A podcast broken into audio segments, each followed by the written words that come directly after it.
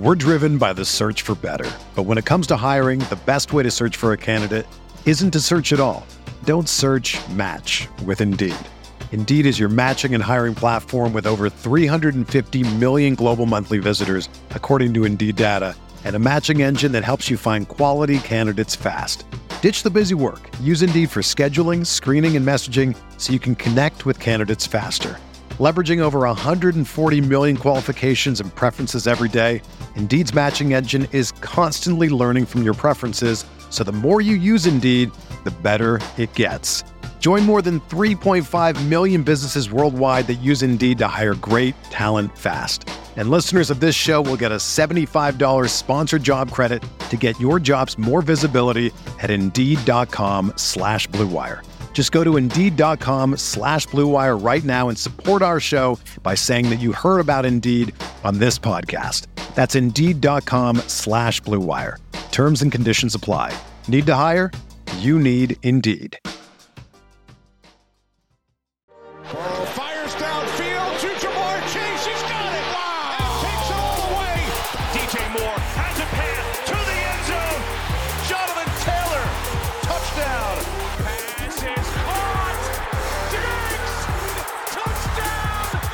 Week 18 is in the books. We know exactly how the NFL playoffs are going to set up here from this point forth. We don't know the outcomes. We know all the, the seedings and the 14 teams that have made it in. So it's going to be an exciting couple of weeks here as we head towards the Super Bowl to see who can win it all. But week 18 had some very entertaining moments, some heartbreaking moments, Shawn, for me. No, and it didn't even feel like heartbreak. It felt like the inevitable had just found its way back to fruition. I joked with the Packers. I was all the way out when they were on their losing streak. I thought, yeah, the season is done and dusted. I'll not get my hopes up moving forward. Then they get back to this week seven or week 18 win and end scenario versus the Detroit Lions in a situation then where because the Seahawks had won, the Lions could just play spoiler. But the Packers, they were spoiled by the Detroit Lions in this one. And, uh, you know, we've talked a lot about the Lions. I know Shawn is a Lions fan, and I think the Lions were just a better team on the night. So we're going to start off with that one. Shawn, we don't want to get off on the sad side of things with me moping about the Green Bay Packers. So let's give give me it. What is the, the positive takeaway here for the Detroit Lions, even though it doesn't get them into the playoffs. A, a, fantastic season as a, a whole, I think we have to look back on, and especially based on where they were at the mid-season point and, and how they fought back for their head coach Dan Campbell and, and what it means moving forward here. And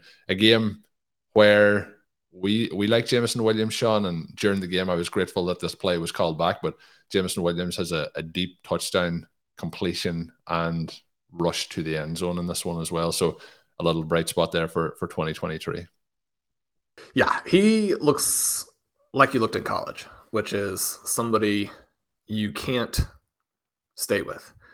He had the the score. It obviously got called back. They also had an interception, got called back. Both of those plays were. I mean, those are probably the two biggest plays in the game for the Lions. They lose both of them. They're both the correct call. The thing that you, you know, are lamenting as a Lions fan is that they're the correct call and they might not have really impacted the play. Although the holding that wiped out Williams' touchdown was one of the most flagrant holdings you'll ever see. It's kind of a question of, you know, is it in fact something that influenced the play? You have some of these plays where there's a very legitimate penalty, and yet at the same time, it's still a positive note for the team or could have been a big play. The fact that he's able to do that, he has another play a little bit later where he easily beats the safety deep for a touchdown, and Jared Goff throws the ball away underneath, and he's frustrated. Now, when you basically haven't caught any NFL passes yet, you want to keep that frustration a little more to yourself. But he was wide open for a touchdown on that play. He's someone who looks like, and then later in the game, he his one target that counts as an official target in the game book he drops, and so you know it's a little bit of a mixed bag, but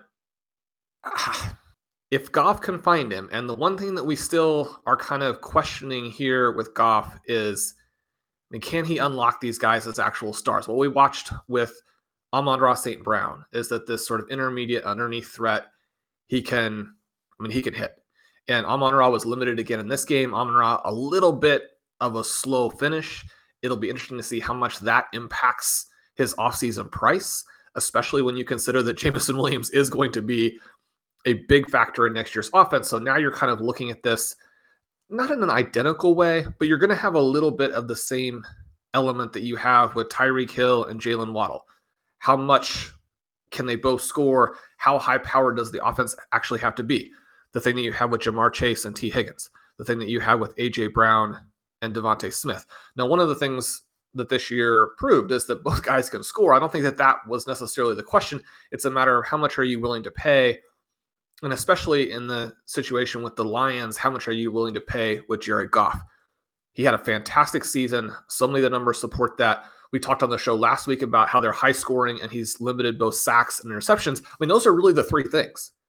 The, the fourth thing would still be kind of that, that big play, carry your team as opposed to have the team somewhat carry you dynamic and being able to make that deep throw would be part of it. Jameson Williams was open for a 50 yard touchdown earlier this season. I mean, wide open. And Goff underthrows it by three or four yards, barely allowing the defensive back to get back and get his hand in there. So uh, you can only lose so many of those in the course of a season without it really impacting what you do, especially if what you do is you're a dynamic deep threat. But this game was encouraging for the Lions. We got to see, I mean, Jamaal Williams has not been the player that we're rooting for in that backfield, but he shredded the Packers in this game. We got to see D'Andre Swift make a couple of big plays we got to see this crazy play call at the end.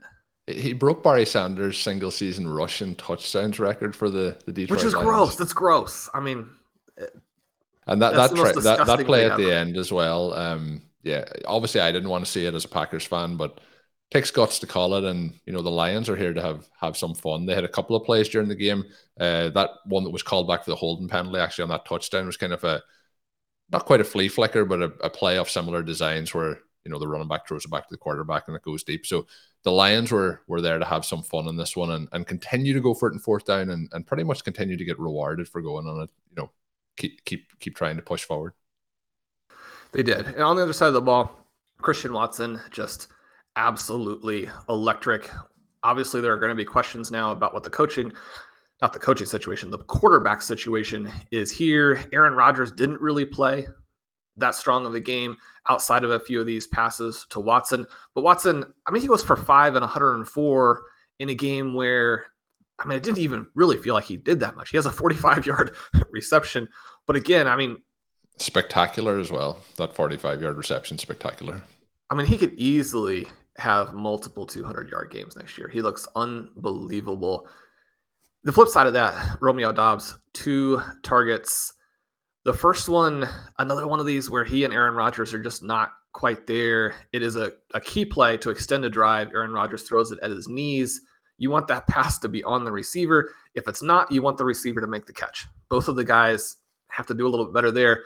Then later, he has a potentially longer pass play, just a gorgeous pass, probably Aaron Rodgers' best pass of the night.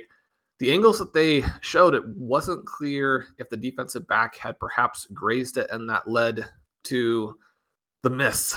But if you're a Packers fan, if you're a Doubs fan, those two plays pretty heartbreaking.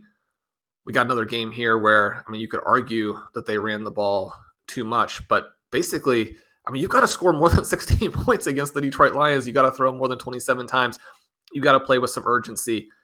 Uh, this is a, a good Packers team, and this is a big win for the Lions on the road. The Packers just never fully embraced being this dynamic Super Bowl caliber team, really, under this coaching staff and with Aaron Rodgers at the end of his career. Um, I think you want to put a little bit more of your stamp on this game. Do the kinds of things that we're seeing with the Chiefs and the Bills and the Bengals. I mean, the argument would just be the Packers aren't quite that good. But as a rising team with Aaron Rodgers as your QB, in what you've done the past several years, where you know you're top seed in the NFC and then don't do it. Uh, again, I, you just you want to see. I mean, you're going to have some narrative, and there are just a handful of games really that we're talking about. But in that small handful of games where the Packers did not seize the day, I mean, you just want to see more from your head coach and from your franchise quarterback. Yeah, I would agree. And it just this was a season that a lot of things didn't click in and and in the past seasons, obviously we had back to back 13 and 3 seasons there for the Packers where the expectation was to get to the Super Bowl to win the Super Bowl. This year it never really felt that way. It'll be interesting to see how they go moving forward with the way they've managed the salary cap to really leverage it for the last two seasons. And obviously that hasn't worked out, and they may have to, to live with that for a little bit of time. But this was a game where last week they get the big win against the Vikings. Everything falls their way. The kick returns go their way. You know, fumbles fall their way. This one we have Aaron Jones with a fumble just before halftime was a a really tough one. And then obviously Rodgers had the interception late where he's trying to force that ball down field. But I do think credit has to go here to the, the Lions defense. I know we touched on that on the preview show last week, Shawn, but uh, Hutchinson as well as a number of the the other players had had big games here. And you mentioned then the kind of some of the trickery and some of the play that they, they went for. I mentioned the fourth downs. I think they they came to play. Maybe that was a little bit of the the freedom they had from you know not having the pressure of making it to the. I know they don't want this and they didn't want it at the time, but the the pressure of you know winning into the playoffs. They played a little bit looser, but big win for the Lions, and it's really not great for Packers, but good for Detroit Lions fans and good for fans of the NFL as we see this offense, this team progressing because they have had their their down years, which we referenced in the last couple of shows as well, Shawn. So a big one here for them. I want to go, Shawn, to not playoff implications next, but I want to go to a game which baffled me beyond belief at a number of times. That was Texans and the Colts. We have a situation here where the Houston Texans get a win 32 31 in the, the shootout off the weekend. And a game where throughout the game, Houston have a, a massive, you know, I'm, I'm not big for the the win percentages in terms of during the games for the win probability, but it's kind of, you know, 89, 90, 91, you know, into the fourth quarter. All of a sudden, then it, it tails off, and we have a situation where it's 97.3 in favor of the Indianapolis Colts, and that is with 58 seconds left in the game. So as the game progressed in the fourth quarter, we have a situation where the the Houston Texans get a win early, or a, uh, they get up early. They have the number one seed before the game. If they win, they're going to lose that number one seed to the Chicago Bears, who lost to the Minnesota Vikings. The Colts get back into it in the second half in a situation where you think, yeah, maybe the, the Texans are going to, to sit back here a little bit. But on that drive to take the lead, Shawn, they have a fourth and 12 that goes to Brandin Cooks for 30 yards. And the the play to get them ahead in this game is a fourth and 20 from the Indianapolis 28, which goes through the defensive back's hands to the tight end for a touchdown. Then they go for a two point conversion. They complete the two point conversion to win the game. Uh, there's 50 seconds left, but uh, the Colts do not get the job done there. Then after this, Lovie Smith is out of a job with the, the Houston Texans. And it feels like they may have had a conversation during the week that you know Lovie, you're not going to be back next season, and he kind of felt like, well, I'm going to show you, I'm going to take this uh, number one overall pick away from you. So, how did you feel? Uh, how, how, did you feel as this unfolded, Shawn? The, this uh, this was baffling to me, and, and, and as a result, the Bears now have the the 101, and I'm sure there'll be question marks around what they're going to do with it, and and with Justin Fields being the quarterback and so on moving forward, but. Just a, a bizarre turn of events here in, in week 18. It really is. And uh, all the way through, obviously, you expect that the Texans are thinking, in terms of that final drive, that they're not going to win.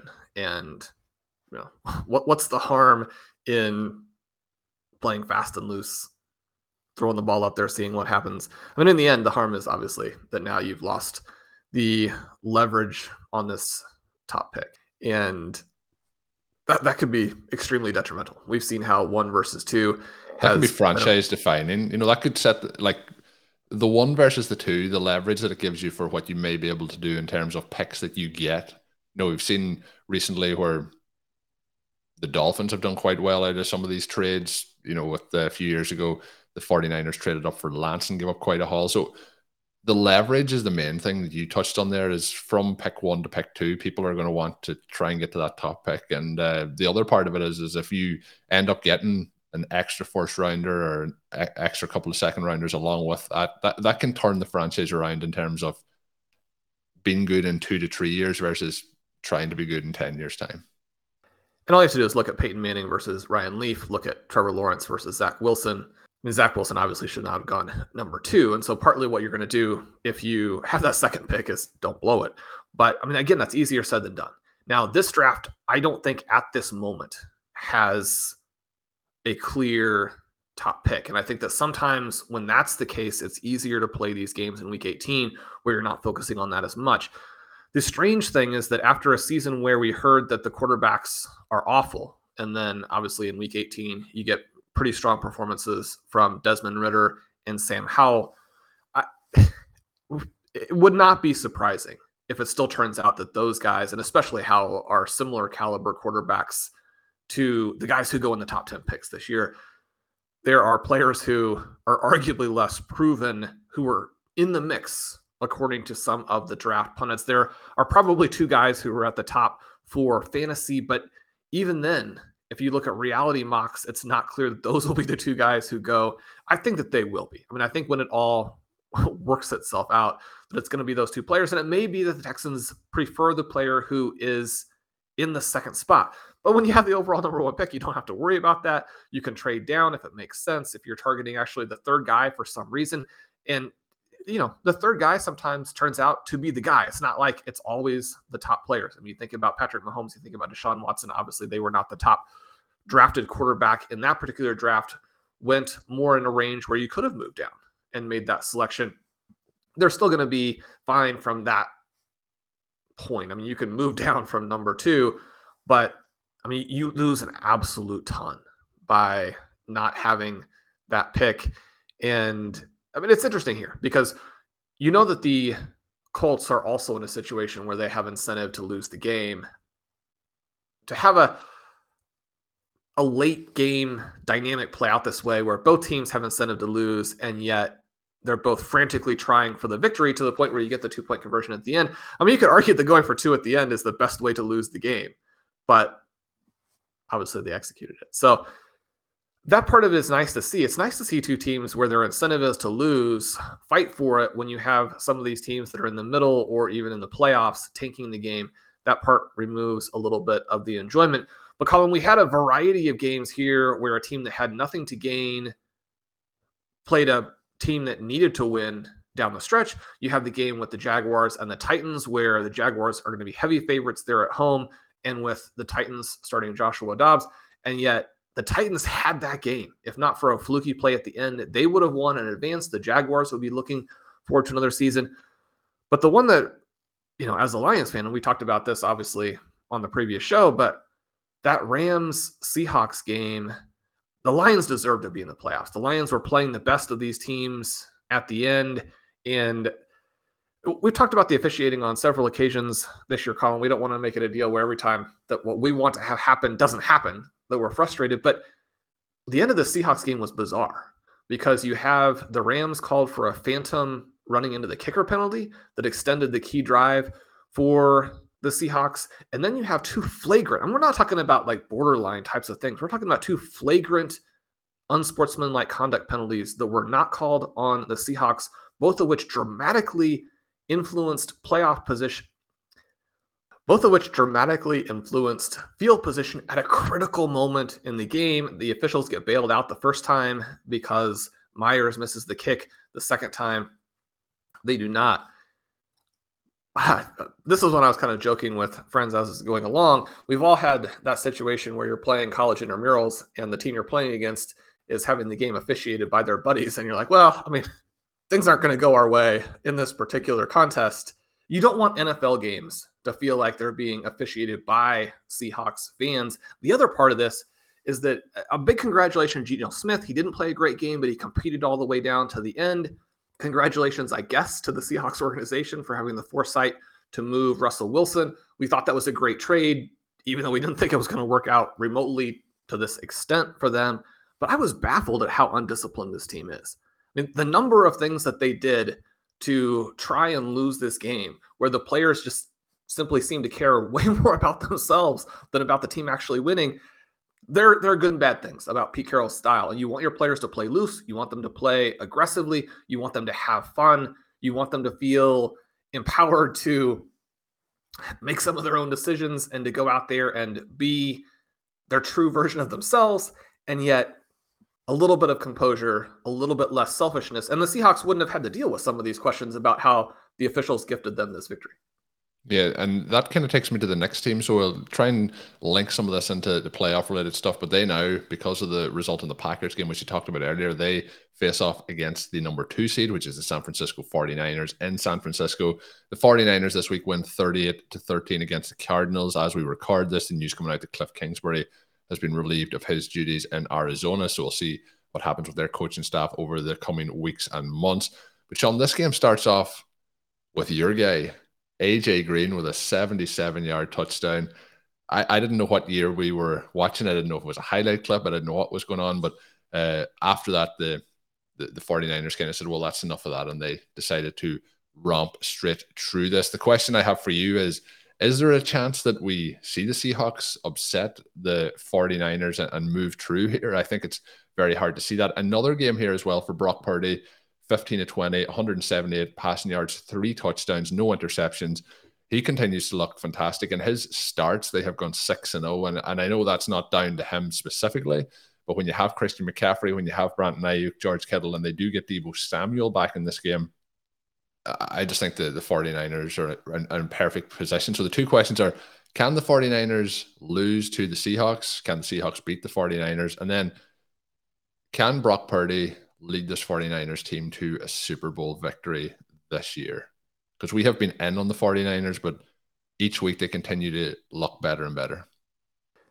Yeah, the answer to both of those questions is obviously yes. The likelihood of them dropping a game to the Seahawks is pretty low. But one of the things that this weekend again reiterated is that these NFL teams are relatively close in talent. The quarterback situation obviously is going to play a huge role. You know, can Brock Purdy continue the miracle run? I mean, I think we've seen enough to know that he is a solid rookie QB.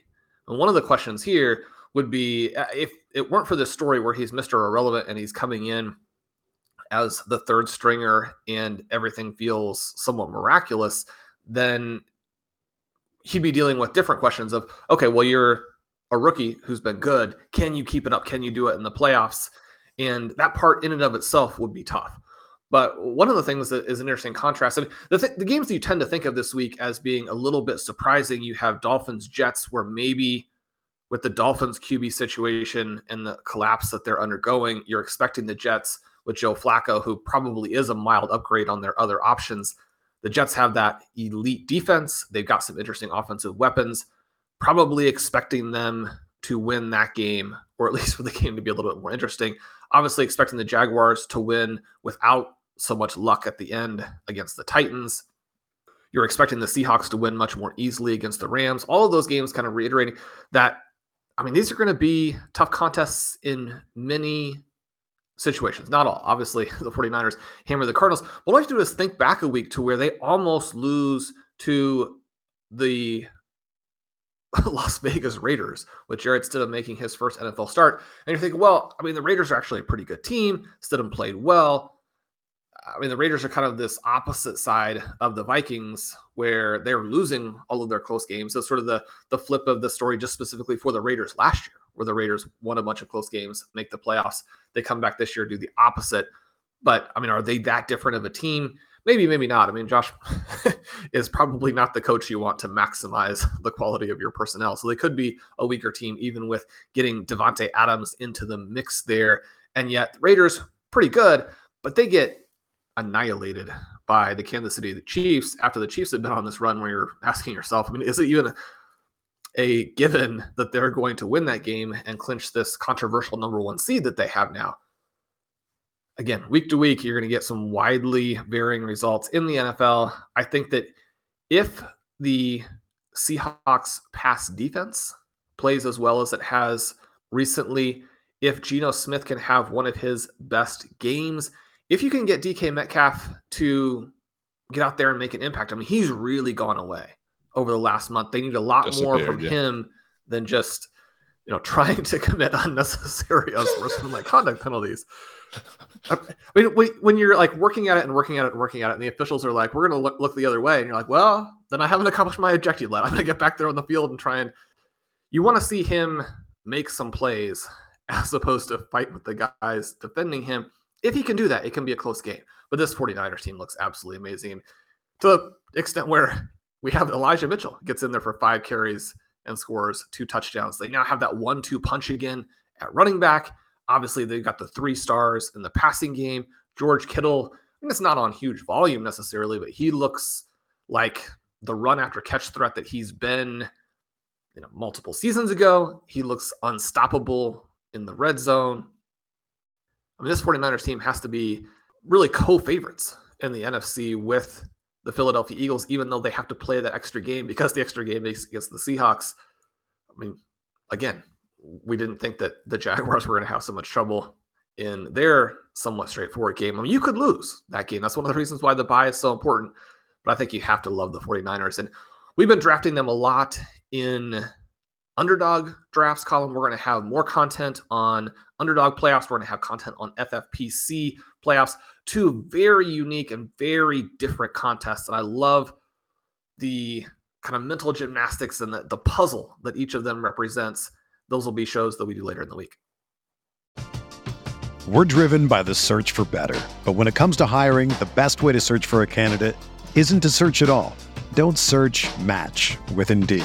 Indeed is your matching and hiring platform with over 350 million global monthly visitors, according to Indeed data, and a matching engine that helps you find quality candidates fast. Ditch the busy work. Use Indeed for scheduling, screening, and messaging so you can connect with candidates faster. Leveraging over 140 million qualifications and preferences every day, Indeed's matching engine is constantly learning from your preferences, so the more you use Indeed, the better it gets. Join more than 3.5 million businesses worldwide that use Indeed to hire great talent fast. And listeners of this show will get a $75 sponsored job credit to get your jobs more visibility at Indeed.com slash BlueWire. Just go to Indeed.com slash BlueWire right now and support our show by saying that you heard about Indeed on this podcast. That's Indeed.com slash BlueWire. Terms and conditions apply. Need to hire? You need Indeed. Another day is here, and you're ready for it. What to wear? Check. Breakfast, lunch, and dinner? Check. Planning for what's next and how to save for it? That's where Bank of America can help. For your financial to-dos, Bank of America has experts ready to help get you closer to your goals. Get started at one of our local financial centers or 24-7 in our mobile banking app. Find a location near you at bankofamerica.com slash talk to us. What would you like the power to do? Mobile banking requires downloading the app and is only available for select devices. Message and data rates may apply. Bank of America and a member FDIC. Shawn, moving into a little bit of a, a rapid reactions or a rapid recap, I guess we'll say the Eagles obviously will get that buy in the NFC. They have the positive news this week that Jalen Hurts comes back in. Didn't have a, a great game, but a, uh, the positive is that he is back out there, has the time to recover now. We'll see how they do post bye week. They beat the Giants 22 to 16, and not a huge amount else going on there. A game, Shawn, where it had huge playoff implications. Not a huge amount going on in this game either, though it was the Dolphins 11, the Jets 6. I, I mentioned to you before recording the show, Shawn. This was a tough watch. We get Joe Flacco with 149 passing yards. We get Skylar Thompson with 152, and a, a real difficult, difficult watch. If you're looking to load something up on your your Game Pass or you have all the games recorded, do not select this game unless you are a, a Dolphins fan really wanting to see them win this one. Garrett Wilson, though, does get 17 targets for nine receptions, 89 yards. Outside of that, nothing really happening at all on, on the Jets side. So we'll see how the Dolphins do in the playoffs. But with Skylar Thompson, if he is the quarterback moving forward in these potential games, they're not going to go anywhere really going forward. Another game, though, Shawn, that had huge playoff or no playoff. Let me do that again. Another game, Shawn, that had no playoff implications was the Commanders and the Cowboys. The, the Cowboys playing quite a few of their starters in this one. We have Dak Prescott with 37 pass attempts. The, the Cowboys look really, really bad in this one. 14 completions for Dak Prescott. Out of those 37 attempts, 128 yards, one touchdown, one interception. They struggled mightily throughout this. And the, the news, I guess, Shawn, I want to get your opinion on, the opposite side is kind of how do the, the Cowboys bounce back in the playoffs? I think that probably should be pretty straightforward for them to get you know better performance than what they had here, but it is very concerning. But on the other side, we do get Sam Howell. He comes in his first pass attempt in the NFL as a touchdown to Terry McLaurin. He goes 11 of 19, 169 yards, one touchdown, one interception. He also has five rush attempts for 35 yards and a touchdown from him. Terry McLaurin 74 and one touchdown off three receptions.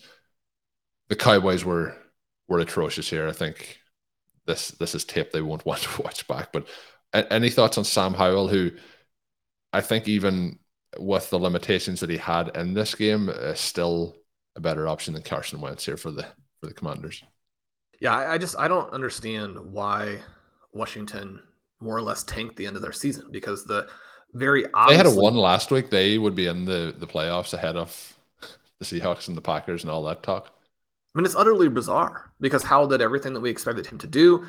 He did have the one, you know, big rookie mistake where he throws a bad interception in the end zone. And that could have changed this game pretty dramatically if the Cowboys had participated at any point. And yet, I mean, he averages just under nine yards per attempt, despite the fact that Jahan Dotson just flagrantly dropped a beautifully thrown long pass that would have given him another 40, 50 yards. And he comes back, he hits Dotson on a long play, he hits McLaurin. I mean, both of those guys have a 30 plus yard completion in this one. I mean, they don't have a ton of receptions, but they all they both go over 70 yards because of the vertical nature of both the players and Howell. Right? He's throwing beautiful deep balls throughout this game. He's also put in a difficult situation because they're going run, run, pass, run, run, pass, run, run, pass. So he's being forced to try and pick up these third downs to keep drives alive. And he does it magnificently. You see the legs, he rushes five times for 35 yards and a touchdown. He's both able to extend drives and he gets the red zone score. I mean, he's not going to be a Justin Fields, he's not going to be a Lamar Jackson, but he can be somebody who is I don't know if it's even necessarily a poor man's version of Jalen Hurts. I mean, the similarities between these two guys are extreme in that he's got the athleticism. He's going to be able to get some of these rushing yards that are, are, more or less out there for the taking for mobile quarterbacks, especially if you have receivers that can threaten down the field. He's got his McLaurin and Dotson, as obviously Hurts has Brown and DeVonta Smith, and he's got that big arm He's got the vertical accuracy. Those are the two components that you really want to see from a quarterback in the contemporary NFL. I mean, you talk about, well, I mean, what are the weaknesses here? Is he going to be able to execute a true NFL offense the way the coaches want? He's not extremely tall. And yet, it, it really distracts you from thinking about what's working now what do offenses need in the current landscape versus things they might have needed five years ago, 10 years ago, 20 years ago? It doesn't mean he's necessarily going to succeed. It doesn't necessarily mean he's even going to get that many more career starts. We don't know what the future holds for him from that perspective. And yet, he's the perfect quarterback in terms of the template that is successful now in the NFL. He showed a lot of composure on a variety of these passes you just hope that he gets a real chance either with the commanders or somewhere else. Again it, it's hard to see how he could have had a more perfect initial game. On the other side of that when the cowboys don't do anything dak prescott looks awful in a variety of ways. The commanders are able to wipe out both tony pollard and ezekiel elliott who carries eight times for 10 yards. They're able to limit CeeDee Lamb who does still catch a touchdown but the rest of these guys don't factor into the game at all. The Cowboys are a little bit of a, a mystery to me, Colm, because every time that I really focus on them, they look awful. And we know coming into the game, they've been hot. They've been one of the highest scoring teams in the NFL. You've got Tony Pollard having a magical season. You have CeeDee Lamb establishing himself in that top echelon of wide receivers. I think you're going to have them come out and look very different in the playoffs against Tampa Bay. But when you think about the possibilities for playoff contests, it's not a no brainer that they win. Guys like Chris Godwin and Mike Evans are very interesting on the Tampa Bay side of it. And I think that this game injects more uncertainty, especially because the Tampa Bay players are fun fantasy options. And because Tom Brady is on the other side of that, the Cowboys are probably the best sort of sleeper team or more accurately probably contrarian team as you play these different playoff contests. And yet if you're if you've been kind of emphasizing them as a contrarian play over the last two or three weeks this game is very disconcerting. Yeah it, it wasn't good. There wasn't a lot getting going but we'll see what happens. But you mentioned the buccaneers. Buccaneers kind of played a little bit of this game took their players out rested them smart decision from their side. We have know, Tom Brady just threw 17 passes. I thought Desmond Ridder looked good this week, threw it 30 times, 19 completions, 224 yards, two touchdowns, no interceptions. Tyler Allgeier continues to look very good, 24 attempts, 135 yards on the ground for him, a long of 28. And then Drake London had eight targets, six receptions, 120 yards. So it may just be what's happening at the end of the season, but we are seeing flashes from Drake London, which we would hope to see continue to pro- progress into the 2023 season. Shawn, I mentioned their teams, you know, kind of playing smart, taking their starters out. The Cowboys didn't do that quite late. The other team that didn't do it quite late was the Chargers. They were locked into their seeding, hadn't really anything to play for. They lose then and they end up to the Denver Broncos in a game which Mike Williams picks up an injury, Joey Bosa picks up an injury. We'll see what happens with the news coming out on them. But you know, Keenan Allen gets two touchdowns, 100 yards, eight receptions in this one. What are we doing at this point? We we kind of talked about the other side of things with how the Texans finished their game, but what was your thoughts here on watching how the Chargers played this out and then kind of going as bad as they could with them picking up a loss and also picking up some injuries that could be key because they play on Saturday this week as well. Yeah, that's a tough one. This wasn't the game that I was that focused on because there were more interesting ones going on at the same time. And I haven't caught up on everything from this one. And yet, as I was watching that Cowboys game, as soon as it became clear that, and, and you could argue that it, these things happen pretty close in time to each other, but as soon as it becomes clear that the Eagles are going to win, then you want to pull your guys from that game, especially as they're getting humiliated by the Commanders.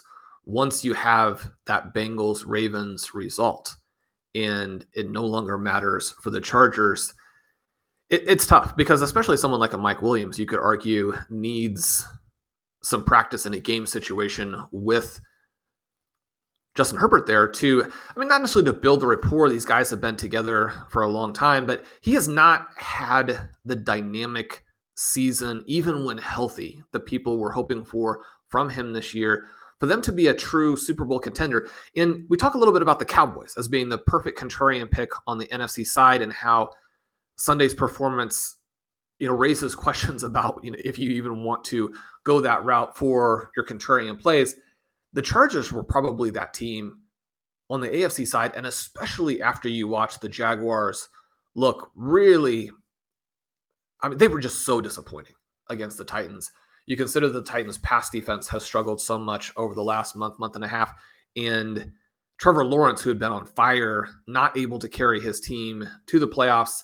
Instead, they get the strip sack and the scoop and score that allows them to get there. He's then going to go into the playoffs. Maybe you're you're looser actually in the playoffs than playing to get into the playoffs. But coming off of that bad game, this situation here, Jaguars Chargers, those are the guys that you're looking to target one side of that game or the other on your different teams. The right picks there could determine could either create the leverage for you or simply could create the advancement for you that allows you to do what you want later, even though people are not really expecting the Jaguars or the Chargers to factor into the conference title game. But the team that wins in the first round is then going to get points in the second round in a potentially high scoring game. And so, from that perspective, I mean, these were the teams you're looking at. Now, both the Jaguars and the Chargers, similar to the Cowboys, have raised enough questions. Now, partly we know again that the NFL is going to fluctuate very wildly week to week in terms of some of these results. And the people who are the most successful in fantasy are able to manage those swings and to kind of bet in the opposite direction, especially when the underlying trends are still positive. And so, I mean, I'm still very much looking forward to Jaguars Chargers, but I'm sure the Chargers are questioning some of their decisions as they wake up on Monday. Yeah, certainly. And on that uh, Chargers game on the positive side, Latavius Murray was somebody who surprised me a lot this season. He goes 15 for 103 and one touchdown. So he's had a, a really nice career in the NFL. I guess that's what we'll leave it at because, uh, but he's had a, a, fantastic run this season, I have to say. Uh, obviously, we hope Javonte Williams is back for 2023, but I, I do think there's a strong chance that he is with the Denver Broncos as the second option there. Jerry Jeudy, 154 yards and five receptions for him. Another nice kind of end of the season um, from what has been a difficult year for him and the Broncos and, and Russell Wilson throwing three touchdowns in this one. Shawn, the final game to touch on is the Bills and the Patriots. And obviously there was a situation for the, the Patriots to get in, but they do not win this game, and Nyheim Hines, who is a, a trade deadline acquisition for the Buffalo Bills, has two return touchdowns in this. Looks electric on on those plays, and uh, the first play of the game actually being one of those returns. And obviously, with everything that happened with Buffalo and Damar Hamlin over the last week, um, you know the Bills come out here, they get to win thirteen and three to finish out the season. Stefon Diggs has seven for one hundred oh four and a touchdown, a really nice touchdown grab. Shawn, one of the most exciting things I was about all weekend was seeing John Brown getting the end zone. Uh, Brown was back, one for 42 and a touchdown on one target uh, for John Brown as well in this Buffalo game. Any notes to take away from it outside of the the Bills looking pretty good? A bad interception thrown by Josh Allen this game, but uh, he looked looked really good outside of that. Yeah, this was the game where I thought that we could see a result more similar to some of the results that we actually did get, where teams you thought were going to win easily struggled. I thought that this was a great chance for the Patriots. Obviously, from a human perspective, I don't think it would have surprised any of us if the Bills were unsettled. Now, that doesn't necessarily mean they would play poorly or they would play or they would be flat, but despite the fantastic news, and again, I mean that's the best thing that's come out of the NFL in the last week is just the recovery of recovery of Damar Hamlin. Uh, this is going to be a tough game for them, and you saw that on occasion, as you mentioned, the Josh Allen interception was about the worst pick you're going to ever see thrown by a superstar. I mean, these things happen in NFL games all the time, but you don't expect it to happen from a Josh Allen. It was in the midst of this epic streak where he had not thrown an interception against the Patriots for some obscene number of consecutive passes, I think in the 190s. It ends on a bad pick, and yet in no way, shape, or form does he let that stop him. You mentioned Stefon Diggs. He goes 7 104, and one has that 49 yard touchdown. Diggs, an emotional player playing big. There was that talk of, well, you know, what is the Hines acquisition going to do for Cook or Singletary? And the main thing that we found is that those guys are going to continue to split work in a way that makes it difficult to play them regardless. But Hines is the guy that they want to help add another dimension to the team. I mean, good teams are constantly trying to add little pieces that could help at a moment where it makes all the difference. Right, this was the storybook beginning, returns the opening kick for a touchdown. The Patriots come back and actually then do more or less control the first half but when you're the weaker team, when you're the less explosive team, when you're playing a team like the Buffalo Bills and you're going to need to be perfect, the last thing that can happen is to start the game by giving up that score.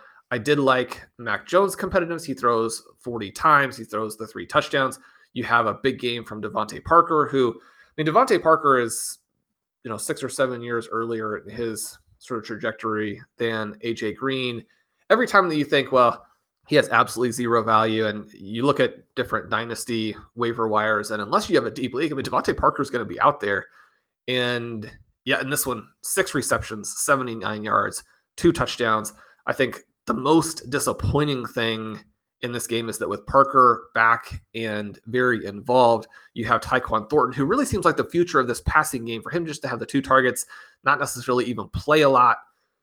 Kendrick Bourne back and involved. Uh, you just don't want to see Parker and Bourne be the guys who have 12 of the targets here. Obviously, Hunter Henry, seven, Jakobi Meyers, seven, Stevenson, six.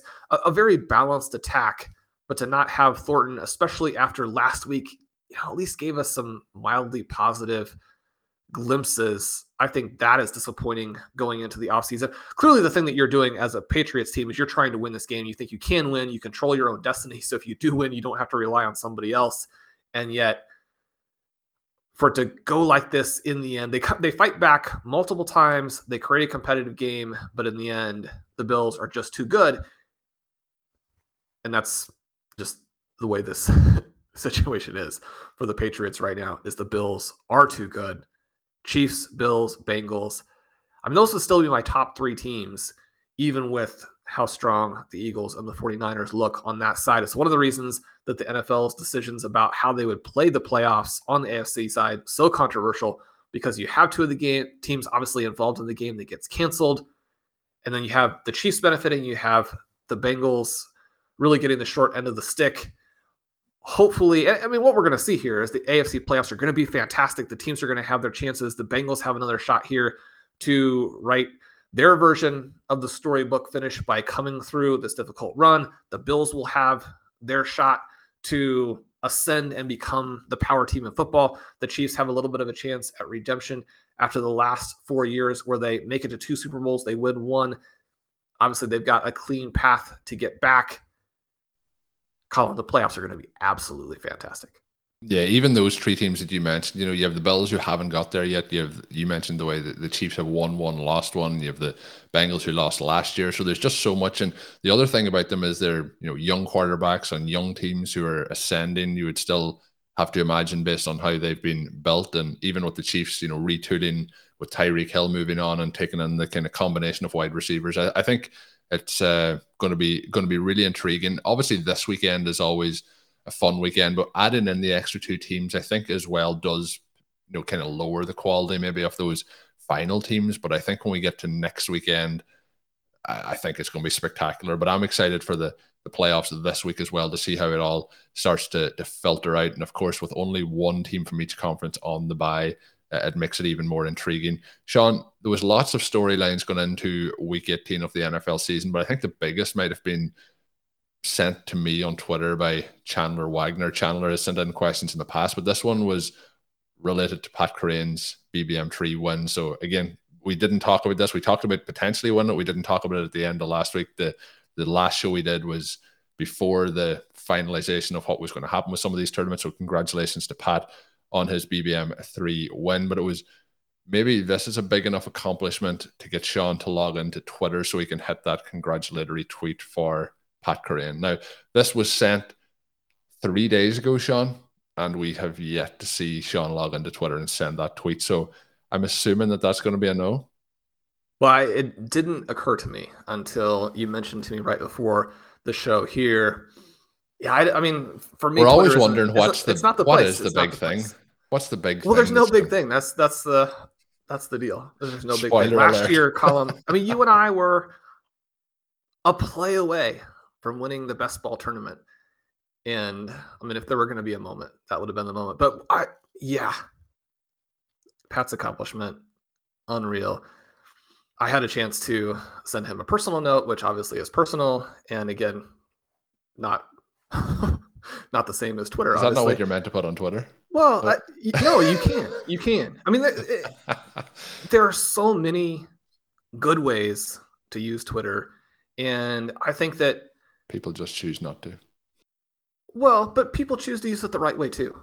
I mean, it's not not being on there for me is not supposed to be an indictment of Twitter. It's a personal decision, and uh, again, I mean, it's not. I'm not saying it's something that couldn't change in the future, but It's not going to change in the future.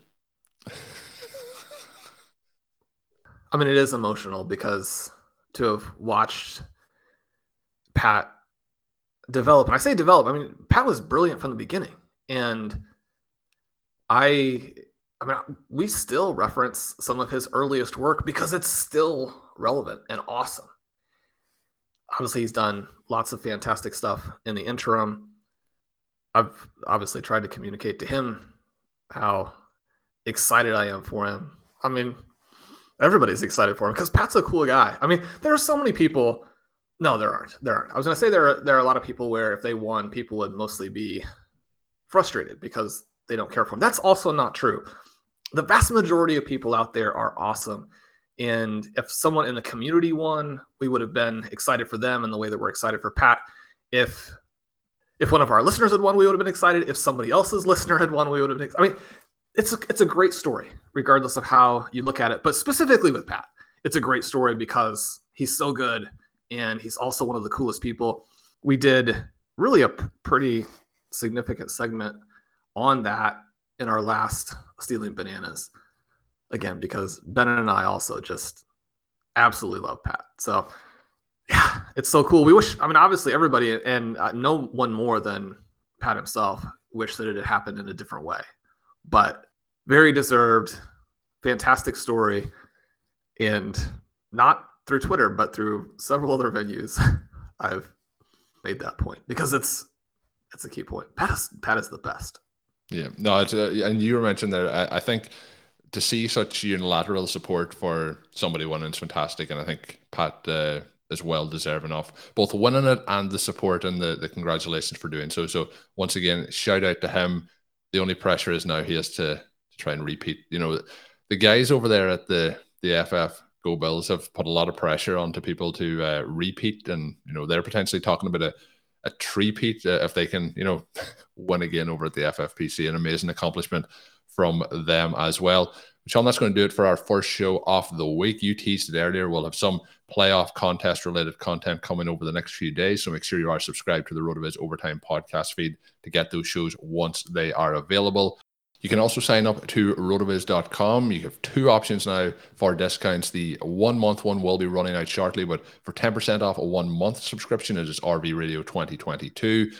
For 10% off a one year subscription is RV Radio 2023 at checkout. Get you access to all of the content and tools up on rotoviz.com.